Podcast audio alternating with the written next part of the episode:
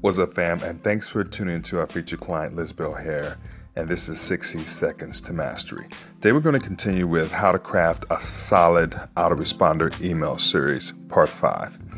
Um, and we're going to look at how to open a loop.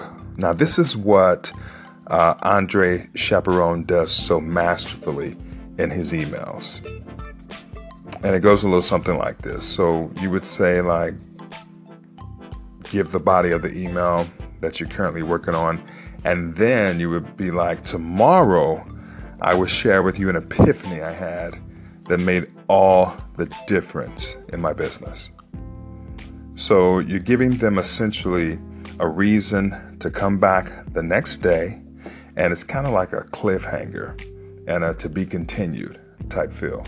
So that's it for today, and tune in next time to 60 Seconds of Mastery. Take care.